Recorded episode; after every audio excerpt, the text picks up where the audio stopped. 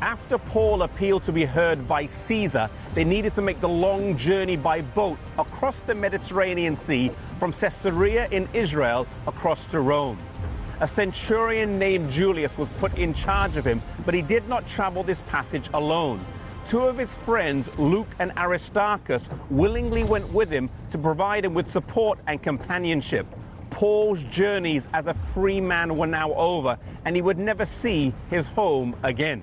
They traveled and stopped in Sidon for a while. Then they traveled by Cyprus and went to a city called Myra, where they boarded a larger Alexandrian ship and headed on their journey.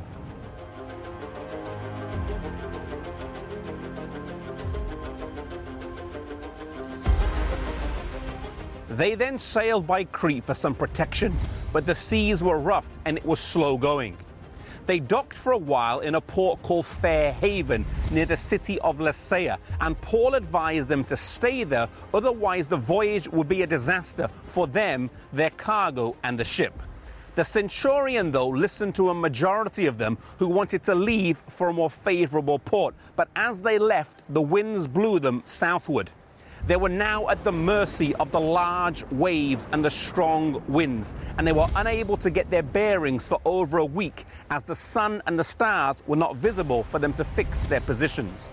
In the midst of this storm, though, Paul assured them that they would all arrive in Rome safely. And after 14 days of relentlessly fighting the elements, he encouraged them to eat some food for their nourishment.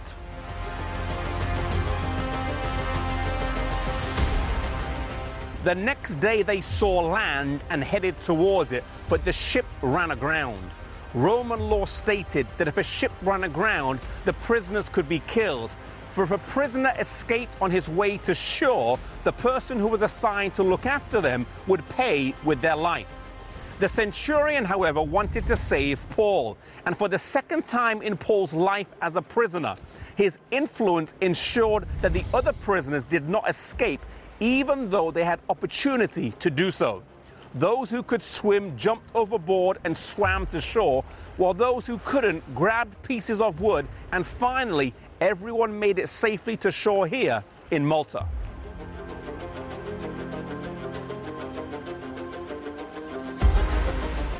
It is believed that this small island, with a statue of Paul just behind me, located about 80 meters from the coast of the main island, is where they first set foot when they landed. The natives of the island made a fire to warm the wet men.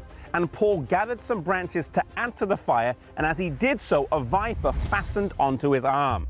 Everyone was expecting him to die, but he shook it off as if nothing had happened further impressing in the minds of those watching that this was no ordinary man.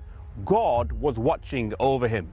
God had a special work for him to do in Rome, and it wasn't his destiny to die on this small island.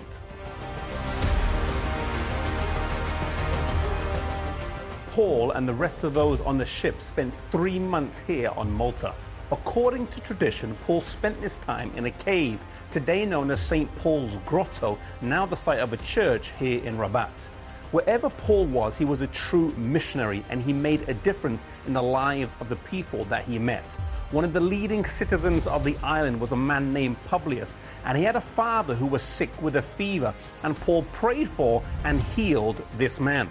The Cathedral of Mdina is built on the spot where it's believed the house of Publius stood. The miraculous journey of Paul and the safe passage of everyone on the ship, not just here to Malta, but onward to Rome, shows the power of God. But the part about the story I like the most is how the love of God was manifested through the lives of Paul's companions. Luke and Aristarchus endured a miserable time at sea, hunger and shipwreck just so they could be close to Paul during this trying time in his life. May we support our friends, family, and colleagues when they go through tough times, especially when that means sacrificing some comforts ourselves.